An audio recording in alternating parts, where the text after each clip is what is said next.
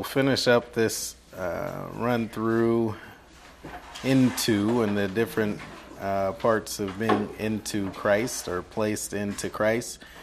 Just a couple more left here at the um, on the top of page eight, and then we'll uh, go into the position of the believer. As I recall, I didn't want to rush through just to finish up these last several uh, last time. But I think in the, the coming sections, they're not going to be as expansive as this one was, so we'll be able to make up time and get back on our overall schedule. Uh, but again, we're looking at uh, the importance of this preposition, preposition eis and looking how, at how it takes something that was here and places it into another, and the importance of that into uh, or in the believer in Christ. Uh, and so the piece here we're looking at here is uh, the believer has been placed into righteousness, and it's important to cite there that it's not our righteousness, right? And this is a continuing theme that you see from the start of Scripture. What was the, the fatal flaw that Cain made? It was all about his righteousness, right? And he wanted to prove himself righteous before God. And uh, there is a part of the sin nature that just desires to make itself look good, right? You ever had someone that, uh, I know no one in this room was guilty of this, but uh, people outside of this room, people in the world, might have people that look at them a certain way and they want to change that perception of that individual, right? Because they, they can't stand to not have someone like them. Well, uh, the sin nature wants to make itself look good or wants to present itself in a certain light, and we'll see that with uh, a couple of these uh, instances of being placed into uh, Christ's righteousness. Well, we don't see that, but we see uh, true righteousness and what that looks like in Christ. So let's bow in a word of prayer. Uh, we'll look at these uh, couple of instances of this, and then we have behaviors that are inherent of the believer as we're placed into Christ, and then we'll get into our in Christ discourse. Father, we're uh, grateful uh, for this day, uh, grateful for the start of another week and uh, the opportunity to come back together in this course and uh, to look at all the wonderful truth your, your word has to say about us uh, being placed in Christ and the benefits that come along with that. we know in and of ourselves we're insufficient, and we are grateful that uh, we have the ability uh, to live out this life uh, because of what your son has done on our behalf. And so, as we continue to study through this topic, again, we, we pray that we'd gain a better knowledge and then appreciation for that as we uh, apply these things in our regular lives. It's in your son's name we pray. Amen. Right, and so the top of page eight, you see. Oh, you guys don't have page eight yet. but At the top of page eight, if you had it. Oh, oh, you do have page eight. Okay. I printed the wrong page. uh, so it should be 9 and 10. Oops. She's probably looking at him right now and saying, What is he doing? 9 and 10. Okay. Fix that. Okay, so top of page 8, we see the believer, and we've been here before, but we'll, we'll just look at this again uh, the believer uh, yielding our members as servants to obedience uh, of Christ enter into his righteousness in our present tense salvation. So go with me over to Romans chapter 6 and verse 16. And we took a little little time out last time, I think, to talk about how we overcome our sin rate, sin nature, and it's in this context and know, reckon, yield. Right? You know the things that have been done uh, in Christ and the things that have been appropriate appropriated to us, you then reckon yourself as dead to the sin nature, and then you yield your members as instruments to Christ. And so uh, we can pick it up from verse 13. It says, There neither yield ye your members as instruments of unrighteousness unto sin, but yield yourselves as unto God, as those that are alive from the dead, and your members as instruments of righteousness unto God. For sin shall not have dominion over you for you are not under, uh, re- really, there you could say any law. There's, there's a "the" there, but in the, the Greek you see there's no article, but under grace. What then shall we shall we sin uh, because law, or because we are not under law, uh, but under grace? May it never come to be. Know ye not that to whom you yield yourselves servants to obey, his servants you are, uh, to whom you obey, whether sin unto death or obedience into righteousness. And so the choice is yours. Uh, I've phrased it a lot of different ways between an old model and a new model, right? Between our old nature and our new nature. You have the choice in your present tense salvation as to if you're going to live out this life as to uh, serving your flesh or you're going to do it to serving um, um, your position in Christ. And so here you see a part of that is actively placing yourself into Christ that that's already been appropriated for you. Uh, in Romans chapter 10 and verse 4, we see the association with Christ allows the believer to enter into his righteousness apart from law. And so there's no working that you have to do to enter into the righteousness from Christ.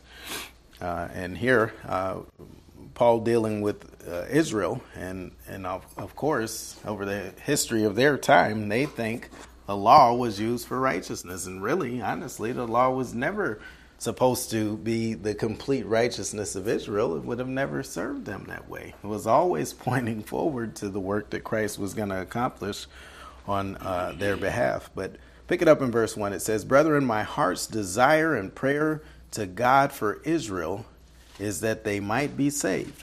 For I bear them record that they have a zeal of God, but not according to knowledge. For they, being ignorant of God's righteousness and going about to establish their own righteousness, have not submitted themselves unto the righteousness of God. There you see a clear picture of man's righteousness versus God's righteousness. Who was it a couple years ago? I think it was Steve Thomas that did the paper righteousness man's righteousness or god's righteousness and that's a, a, a good uh, topic.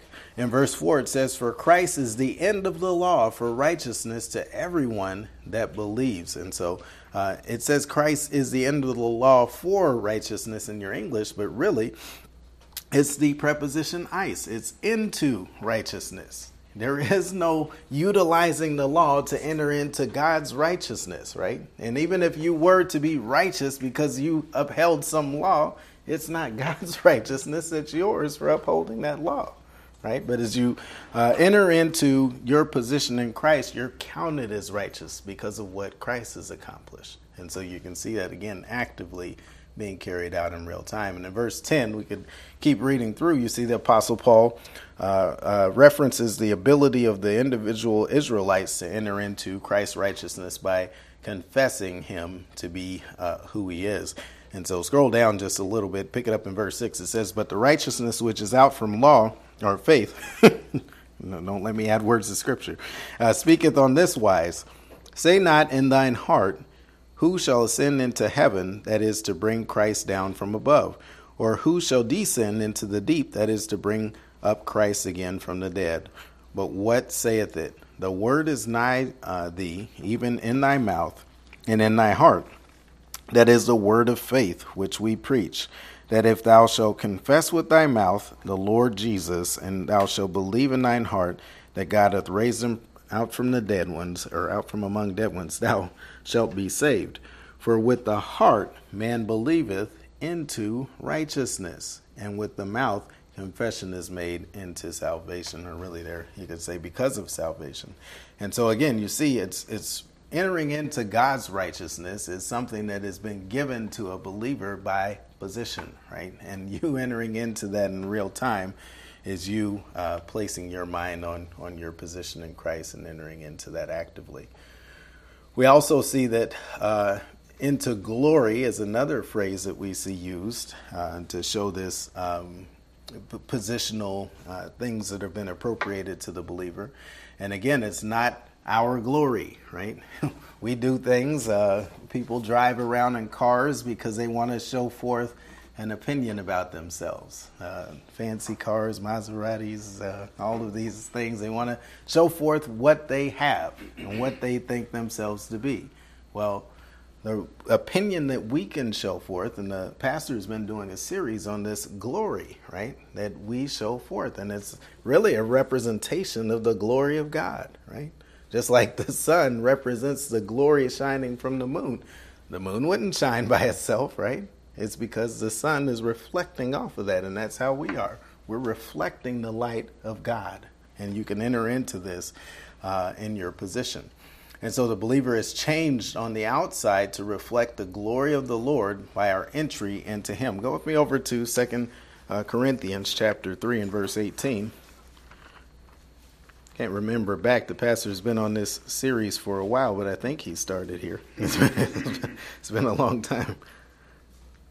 But this is a really good one. So, in the context, uh, it is cited that when Moses came off of the mountain, he was showing forth outwardly the glory of God, right? And then he put a veil over his face so they didn't know that it had worn off uh, because he wanted them to, to still think that glory was showing forth. But we, we don't need any veil, right? We are openly able to show forth the glory of God and we don't have to be walking around glowing, right? It's, it's through your actions and the way that you look on the the outside to the outside world. Put it, pick it up in verse uh, 15, or 14. It says, But their minds were blinded, speaking of Israel. For in, until this day remaineth the same veil untaken away in the reading of the Old Testament, which veil is done away with in Christ. But even unto this day, when Moses is read, the veil is upon their heart. Nevertheless, when it shall return to the Lord, the veil shall be taken away. Now, the Lord is that Spirit and when this, where the Spirit of the Lord is, there is liberty. But we all, with open face, beholding as in a glass the glory of the Lord, are changed into the same image from glory to glory. And really, there you could say from one quality of glory into another quality of glory, even as by the Spirit of the Lord. And so you see this process that's happening for the believer all throughout your present tense salvation, right? So as you're maturing from one place to another and you're showing forth this glory, it's it's happening over and over and over again. And I'd like to think maybe it gets a little brighter each time that you show forth uh, this glory, but you see that uh, into glory there. And then lastly, this will uh, close this out for this section, we see of the behaviors resulting from our entrance into Christ. And so uh, into obedience, uh, us being able to be obedient. Over in Second Corinthians chapter 10 and verse 5, we see spiritual rep- weapons bring potential adverse behavior into obedience uh, from our position in Christ. Second Corinthians chapter 10 and verse 5.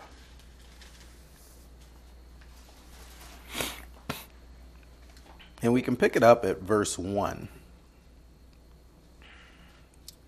And he says there, Now I, Paul, myself, beseech you uh, by the meekness and gentleness of Christ, who is present, uh, or who in presence am base among you, but being absent am bold toward you. But I beseech you that I may not be bold when I am present with that confidence wherewith I think to be bold against some which think of us as if we walked according to the flesh. For though we walk in the flesh, we do not war after the flesh. For the weapons of our warfare are not carnal, but mighty through God to the pulling down of strongholds, casting down imaginations and everything that exalts itself against the knowledge of God, and bringing into captivity every thought to the obedience of Christ. Um, and really, there you could say into the obedience of uh, the Christ. And so uh, it's your position, right? It's you living in Christ is going to spur you into uh, living obediently uh, in Christ and, and being able to go against these uh, uh, negative works of the flesh as well as spiritual enemies in the context. And then lastly, uh, into good works. And so we see the believer is able to abound uh, in, into position through the supply of grace from God uh, to accomplish good works. And that's one chapter back in uh, chapter 9. Oh, that's not right. Second Corinthians chapter 9 and verse 8. Uh,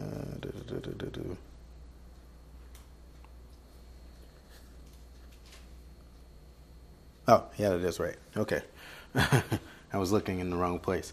Um, and this is our offertory scripture. Uh, again, um, the people in here that go to church probably should be able to to read this by themselves without me referencing it, since we do it every Sunday. But uh, we don't go as far as verse eight, so I'll I'll let you off the hook here. But pick it up in verse 5. It says, Therefore I thought it necessary to exhort the brethren that they would go before unto you and make up beforehand your bounty. Whereof you had noticed before that the same uh, might be ready as a matter of bounty and not as of covetousness. But this I say, he which soweth sparingly shall reap also sparingly, and he which soweth bountifully shall reap also bountifully. Every man as he has purposed in his heart, so let him give, not grudgingly or out of necessity, for God loves a cheerful giver. And God is able to make all grace abound toward you all, or toward you, that you always having all sufficiency in all things may abound into every good work. And so, as you see it, we that pastor has really tried to emphasize this for years about giving. Right? This is a priestly sacrifice, and we're going to talk about uh, a little bit later. The priesthood of the believer uh, is just a part of this. But as you're operating out of your position in Christ, you're going to enter into those good works that God has laid out for you. Right? The problem with believers today is we're trying to make it up.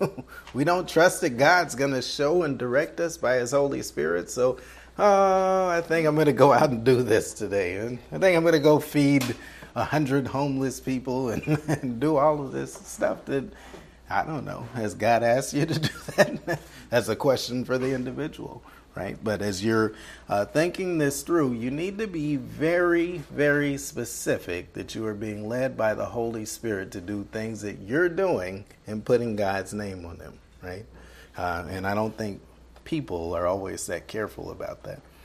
And so that wraps up uh, this preposition eis and looking at the occurrences of that and how they're uh, really effective in showing an entry, right? From leaving where we used to be into where we are now in our position in Christ. And they also show forth not just at our uh, at salvation when we believe. We know these things were appropriated to us right? But as you're walking it out in your present tense salvation that into also comes into there's that word into play right? Because you have to keep appropriating these things uh, that you've been given in christ uh, in the present now, our, the position of the believer. Now, as we enter into this, this is kind of the second half of our uh, study. And so we're now specifically going to look at those um, usages that use the preposition in and kind of shape the rest of our course uh, based on that. And so uh, we want to do introduction first, just like we did for the preposition eis, uh, of uh, the, our position in Christ. And so section one will just be the introduction. And then section two, which you don't have notes for, I don't believe. Uh, oh, yeah, you do. Section two, we'll, we'll start to look at the reckoning of God. And so, God having counted us, and we talked about this term before, uh, counted certain things to us that in our reality aren't reality, right? If you're looking at it just simply from this world's perspective, when we say that you have a position in heaven right now, that you are actively right now seated at the right hand of God. I dare any of you guys to go out to the street, find the first, first person you see, and say, hey, do you know that while I'm sitting here talking to you right now, that I'm seated at the right hand of God in heaven? They're probably going to ask you to go get checked out for some mental problems that they think you have, right? But this is absolutely a fact, right? Because it's a fact in the mind of God. And we're going to talk about what that means, right? Just because it's not reality to the world and the way that the world sees things doesn't mean that it's not a reality to God. And as you think about it, God who exists in, in eternity, and we're going to look about some of the facts concerning God who can see all things, who can see the end from the beginning, who knows that you're seated at the right hand of God, this is a reality to him. And so the key for us in our Christian lives is to live as if his reality is our reality. And then the power of that position starts to be activated in your present life. Now, the anatomy of this preposition in, we want to look at the definition of it. Louw-Nida says it's a, a position defined as being uh, within certain limits. And so, if what we like to do, uh, lost her. we like to do circles, right? so if you were to look at en, here it is. That's the Greek. That's the English. And so in means you're enclosed in something. And specifically for us, it's in Christ. And as we look at that position and that enclosure for us, it's where we're seated right now in, in heaven, and that that has implications, uh, again, to our present. My definitions for it, the base definition, is the preposition uh, and the uses with nouns in a locative case expresses the idea of being in a fixed location. In theolo- the- theological usage, it's used with certain nouns to express the eternal location of the believer as a result of salvation, baptism of the Holy Spirit, and placement into Christ. And so that was the importance of that preposition eis uh, and looking at our placement into Him.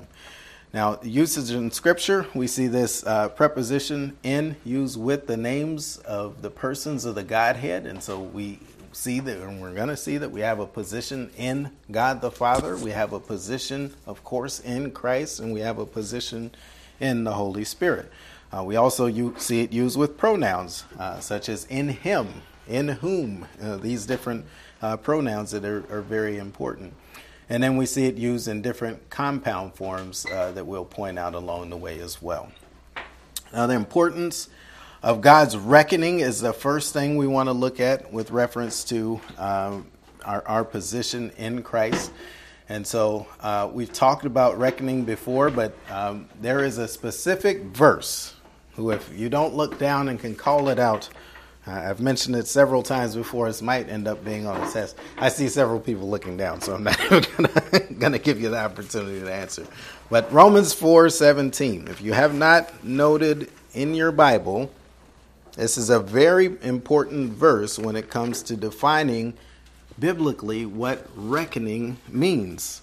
Now, you see in this uh, whole chapter, this is the one that I like to use as a citation for the importance of the Greek language because if you're just reading through here in English, you see the same word translated several different ways. You see it translated reckoning, you see it translated imputed, I think it's translated counted in the same context. These are all the same word, right? And so logizomai, having this idea.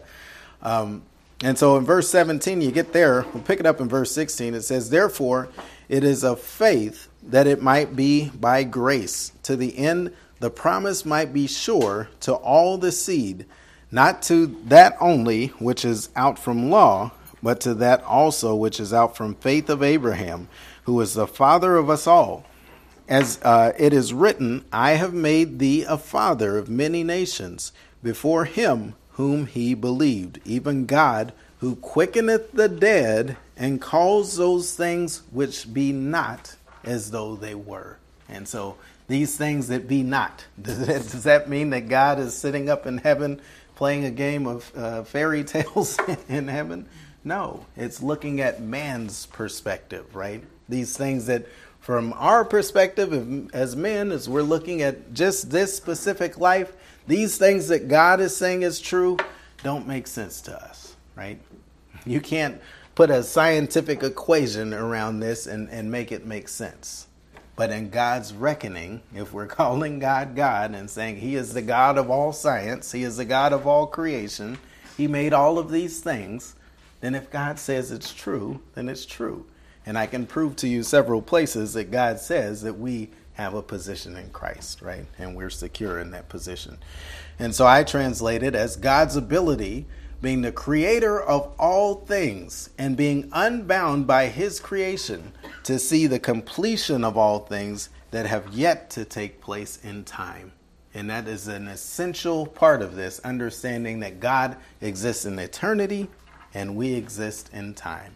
And so we're seeing things play out in a sequential order, in a timed manner, and that's all we can see, whereas God sees the end from the beginning and knows all things. Now, the manner of his reckoning, uh, we want to look at uh, over the course of this particular section. How does God reckon? What does God reckon? And how does God's reckoning impact the position of the believer? Um, we will look at the possessions of the believer uh, versus the, um, or excuse me, the possessions of the believer. Wait. I left off some. Oh, okay. Still in the introduction. That wasn't making sense to me. Okay, and so when we look at the possessions of the believer, that will be here in a, a little bit. I thought I was starting on the, the reckoning section. I haven't. Um, and so this is an outline of the whole rest of the, the things that we're going to look at. And so the possessions of the believer will be the next section uh, after that one. And we'll look at the provision of possessions, the activation of possessions, and the list of possessions that we have. And then we'll look at the uh, present tense salvation of the believer. Uh, the tenses of salvation are important to that, and then the significance of the uh, position in the pre- in our present tense salvation. And then, as I mentioned earlier, we're going to be looking at the priesthood of the believer. We won't be able to look at it deeply enough to do it justice because this is not a priesthood course, but just as an offshoot of your position in Christ and some of the things that come along with that, we want to look at priesthood. And so we'll look at the significance of the priesthood as well as the offerings uh, of the grace believer.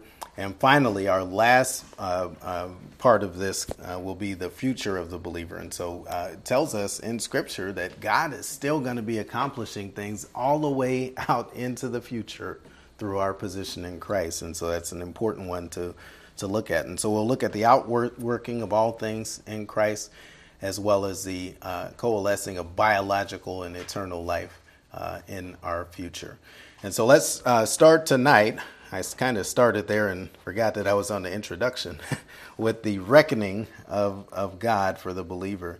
And so, as we said, uh, you see these definitions here lexically of logizomai, which is our word for reckoning.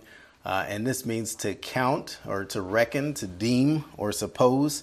Uh, Friberg says it is a, an objective reckoning is looking at um, keeping a mental record to charge or credit to one's account uh, as a result of objective or object evaluation.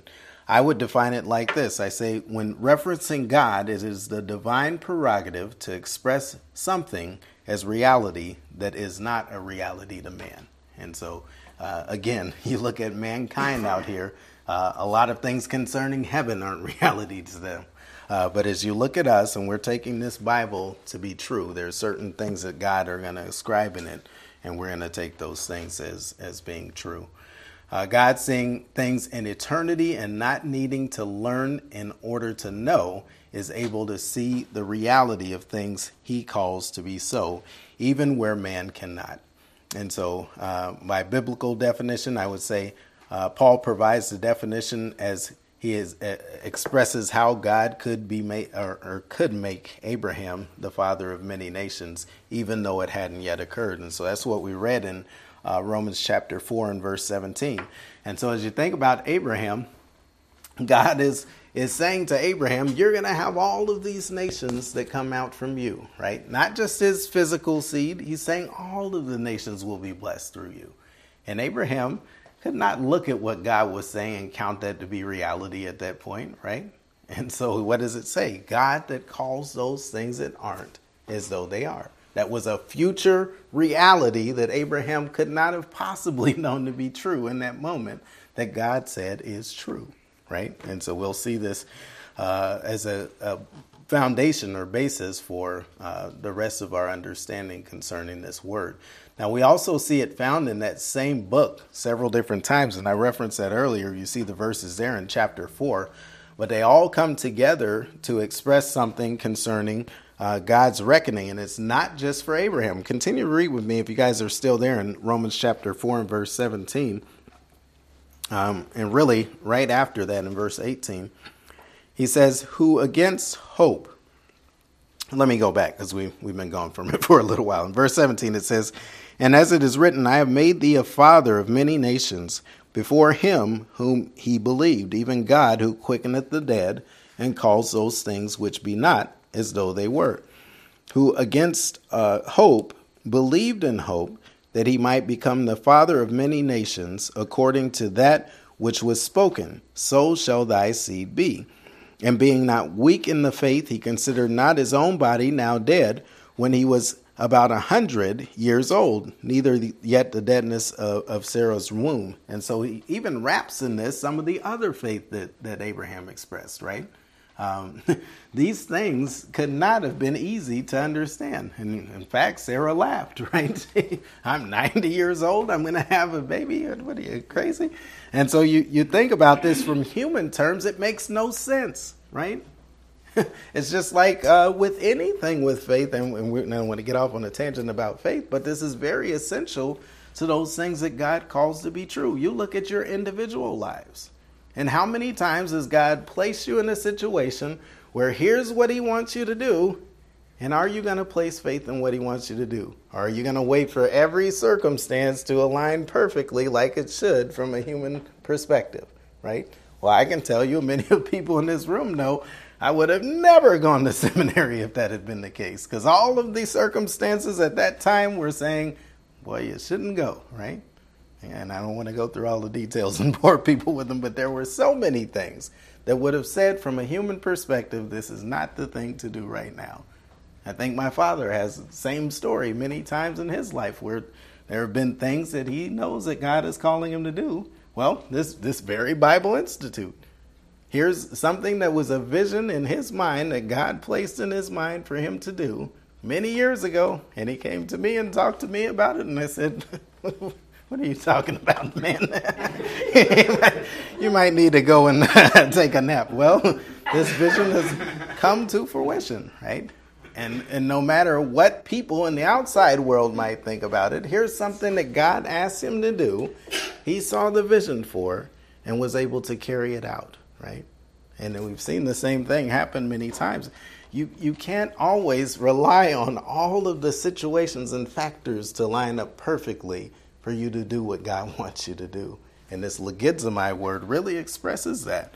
Uh, and we'll see it with our position in Christ.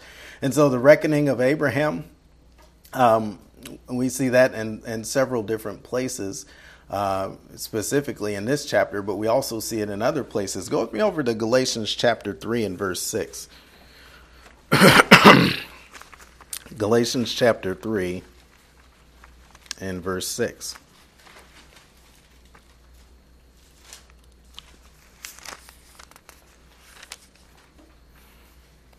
And we'll go back just a little bit to verse 1, just to get some context. It says there, O foolish Galatians, who has bewitched you that you should not obey the truth, before whose eyes Jesus Christ uh, hath been evidently set forth crucified among you? This only would I learn of you. Receive you the Spirit by the works of the law, or by the hearing of faith? Or are you so foolish having begun in the spirit, are you now made perfect by the flesh? This goes into again this uh, righteousness and wanting to this this sin nature component of wanting to make yourself righteous by some rule or some law, right? The, there's no other way for you to make yourself look good as a man or speaking as a human being than comparing yourself alongside of somebody else, right? You ever notice that? I can do this this person can't do this. This is the only way as a man to make your, yourself look good. Verse 4 it says, Have you suffered so many things in vain, if it be yet in vain? Uh, he therefore uh, that ministereth to you the Spirit and uh, worketh by worketh miracles among you, doeth he it by works of the law or by hearing of faith? Even as Abraham believed God, and it was counted to him for righteousness. You see there that was reckoned or deemed uh, to him for righteousness, and going back to what we saw uh, in chapter 4 of Romans. Uh, we also see something similar in, in uh, James chapter 2 and verse 23, so we won't go there. Uh, but you see, Abraham uh, believed, not believer, but believed God's promises. I gotta correct that uh, to multiply his seed. And Abraham's faith was counted by God as sufficient uh, for him to have acted right. This is an individual righteous act uh, that was not positional at the time, though it was based on the work uh, that his seed would accomplish. And speaking of that singular seed, even Christ.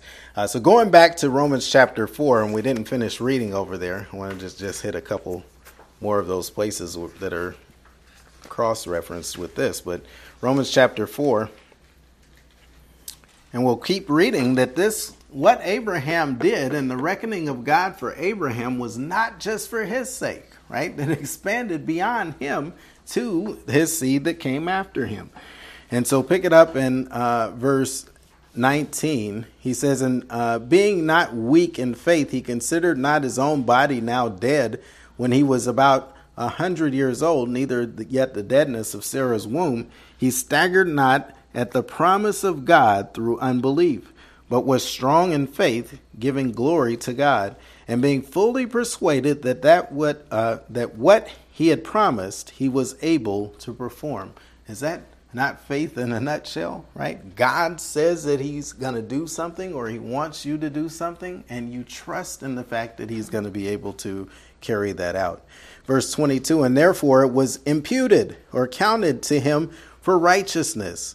Uh, not uh, now it was not for written for his sake alone that it was imputed to him, but for us also to whom it shall be imputed if we believe on him that raised Jesus our Lord uh, from the dead, who was delivered for our offenses, our trespasses, and was raised again uh, for our justification. And so here you see again, uh, this uh, work of Abraham was not simply for him, but for those that would come after him as well. And so the believer is uh, counted by faith to have acted right in God's Son, and all believers uh, placing faith in the work of Christ are counted to have acted right.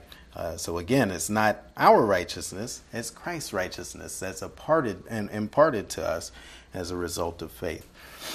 Now we see the reckoning uh, of God to man, and this is at the top of page 10. In the first part, we see the spiritual birth uh, is superior to physical birth with regard to the promise of a singular seed of Abraham. And so go with me over to Romans chapter 9 and verse 8. And uh, this book of Romans is really good.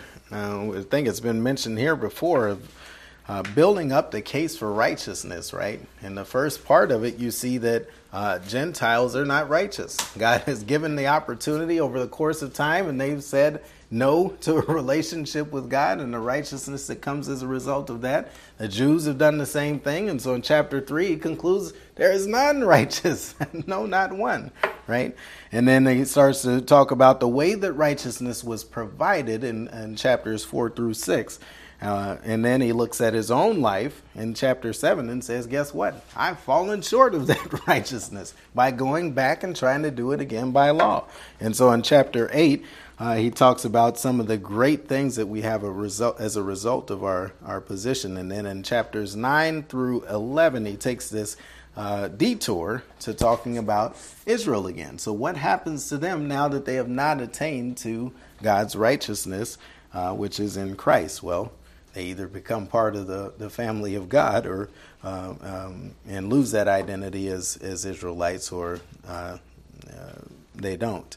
And so pick it up here in, uh, I don't want to read the whole thing, but in verse 7, it says,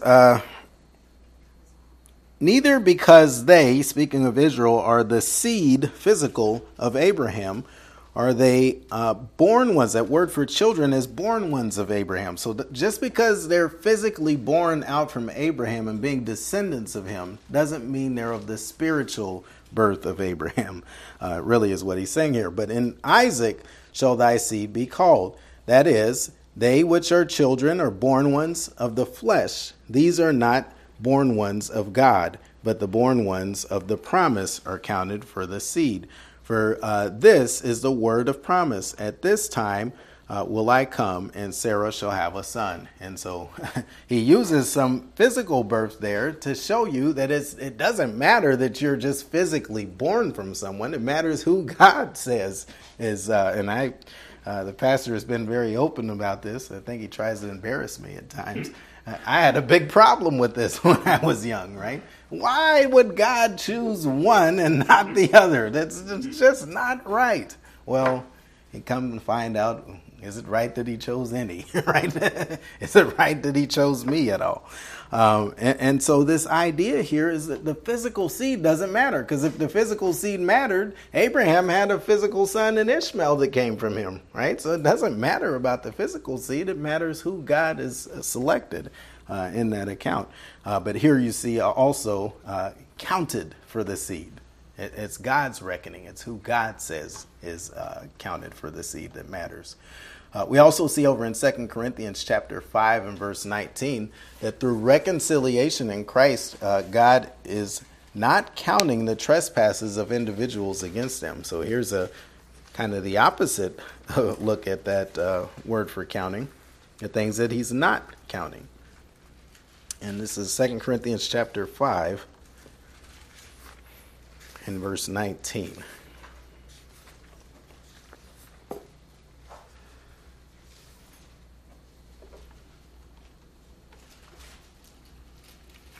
And pick it up in verse 16.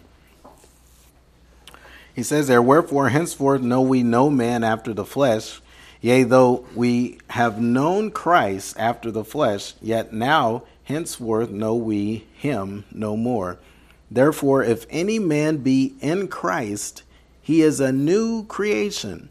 Old things are passed away. Behold, all things are become new. And all things are out from God who hath reconciled us to himself through Jesus Christ, and hath given us the ministry of reconciliation, to wit, uh, God was in Christ reconciling the world unto himself, not imputing their trespasses unto them, and hath committed unto us the word of reconciliation. Now then, we are uh, ambassadors uh, uh, on behalf of Christ, you could say there. Uh, so you can read through this is good stuff. As though God uh, did beseech you uh, by us, we pray you in Christ's stead, be ye reconciled to God. Uh, for he hath made him sin, uh, to be sin for us who knew no sin, that we might be made the righteousness of God where? In him. And so you see the power of position really stated there very clearly in that one, God is not counting our trespasses against us, right? He's counting us to have acted right in Christ. And so, as you're living this out, and you see the transition there from these being facts that we understand and know to believe to actually carrying those over into how you're living out your life. I see many believers uh, on a day to day basis dealing with issues of guilt for things they have no reason to be guilty for. And this is an amazing thing. All of these things that you could have done or would have done have been taken care of in Christ. And the only way you're dragging these things around, like uh, Christian and Pilgrim's Progress, remember he had the burden on his back that he couldn't get rid of? Well, Christian should have learned to live in Christ, and that burden would have been uh, alleviated from him. If you're in Christ, there is nothing that you should be carrying around. You've been freed from all of that. And so it's up to you as to if you're going to live in the truth of what you've been given uh, in your present tense salvation. God has already reckoned it gone.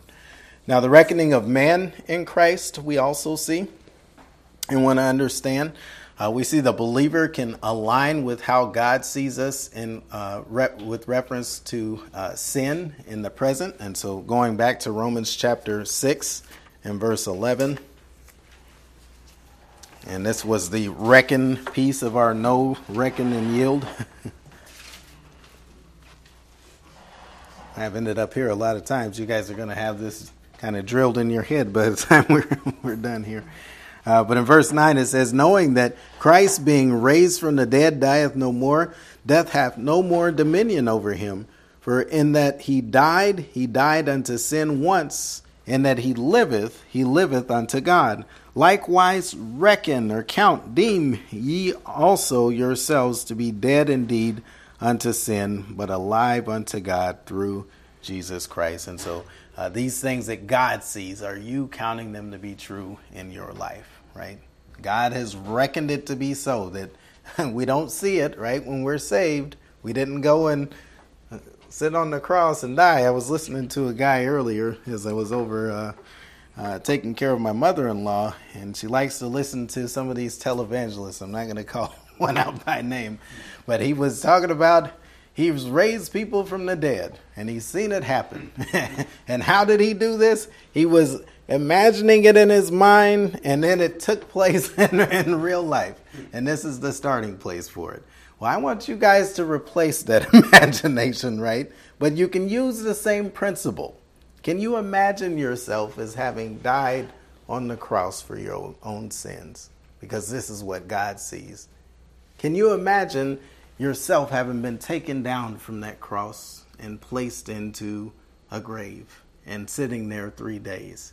Can you imagine yourself as having had that stone rolled away and ascending into heaven and being seated down at the right hand of God? Because I can guarantee you, God the Father sees this as a reality. So if we can see ourselves that way, how God has seen us, associated with the work of Christ, now He's able to take over the battle of whatever we're dealing with on this earth, and we're able to show forth His glory, right? Remember, one of those intos that we looked at before was into His glory. That's how you get there, right? It's a, an easy road to get to His glory, and it all relates to the work that His Son has accomplished. Romans chapter 8 and verse 18, we see Paul aligned in the thought with God uh, as to the futility of present sufferings in comparison with eternal glory. Romans chapter 8 and verse 18. And here you're going to have another counting for what God counts to be true. Uh, but pick it up in verse 13. He says, For if you live after the flesh, you shall die. But if you through the Spirit do mortify the deeds of the body, you shall live. For as many as are led by the Spirit of God, they are sons of God. For you have not received the spirit of bondage again to fear but you have received the spirit of adoption or son placement, whereby we cry, Abba, Father. The Spirit Himself beareth witness with our spirit that we are born ones of God. And if children are born ones, then heirs, heirs of God, and joint heirs together, intimately together, mind you, with Christ. If so be that you have suffered with Him, that you may also be glorified together with Him.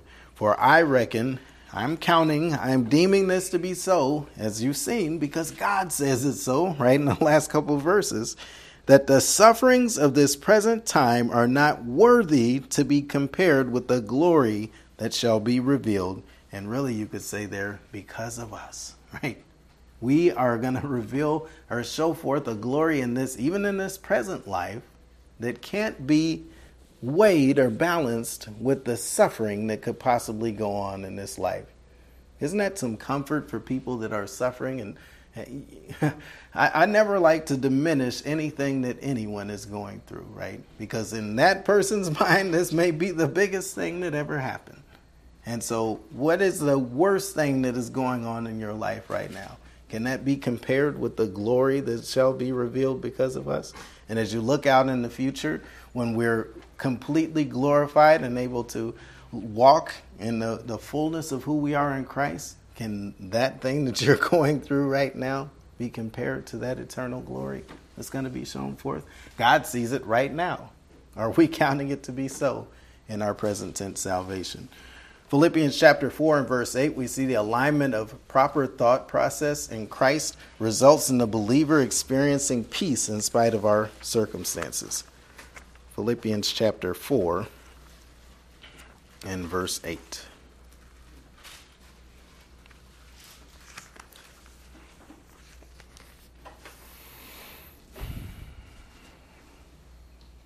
And pick it up in verse 4. He says there, uh, Rejoice in the Lord. Here goes that positional truth again, always. And again I say, Rejoice. Let your moderation be known unto all men. The Lord is at hand.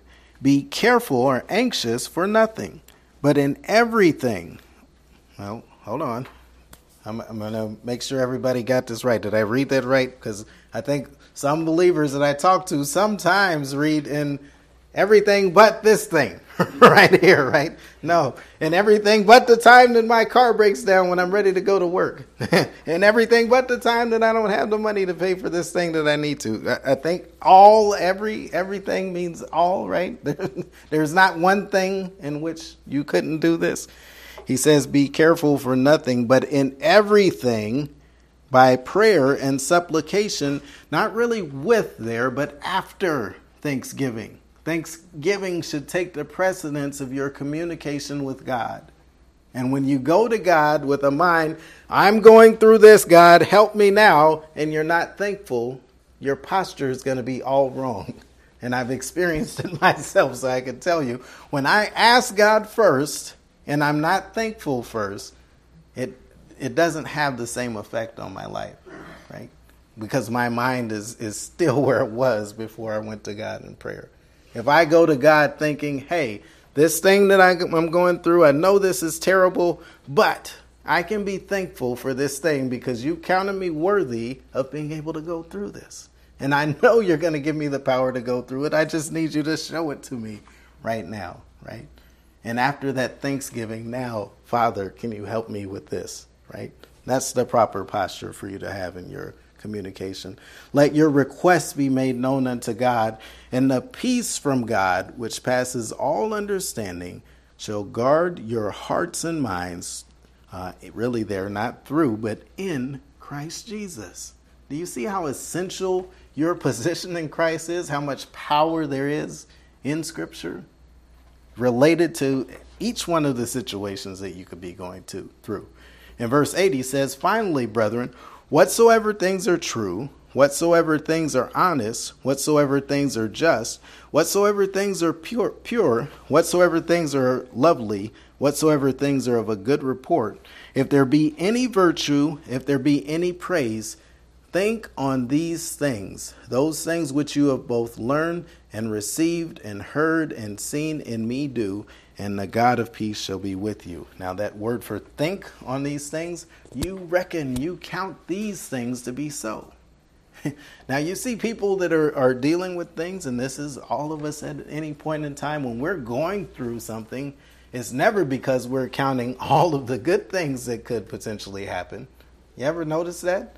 It's because you're in your mind and your imaginations, going back to our paper there. I'll do a shameless plug for myself a couple years ago. But the imaginations in your mind are thinking through all of the terrible scenarios that could happen with this one thing that's going on, and we make it into a way bigger thing than it has to be, right? It's not because you're thinking on what's lovely or you're thinking on what's pure or you're thinking of what, what brings a good report. None of these things, right? It's always negative, negative, negative, negative. And the enemy is speaking in our ears and you're saying, you know what? You're right. you know what? That's, that's true. And we're replacing God's truth with the lies of Satan, right? And it, it is causing us to be off kilter. But experiencing God's peace requires you to live in who you are in Christ. And as you're living into who you are in Christ, you're counting these things that God has said about us to be true. Now the thoughts that are in your mind are suddenly going to be a little bit different, right? Than the lies of the, the enemy. We'll come back next week and we'll look at the doctrine of God's reckoning with the believer. Uh, and we want to look at the fact that God said that certain things are going to take place. We've talked about in our theology proper class, um, uh, or really, our, yeah, the theology proper class, the doctrine of God and, and how He has a, a divine counsel that He said would take place, right? And there are certain things that He's not going to allow to not take place. And based on that, He can uh, reckon certain things to be true, and we're going to see other other aspects of that. But we'll come back to that uh, next week should the Lord not return first.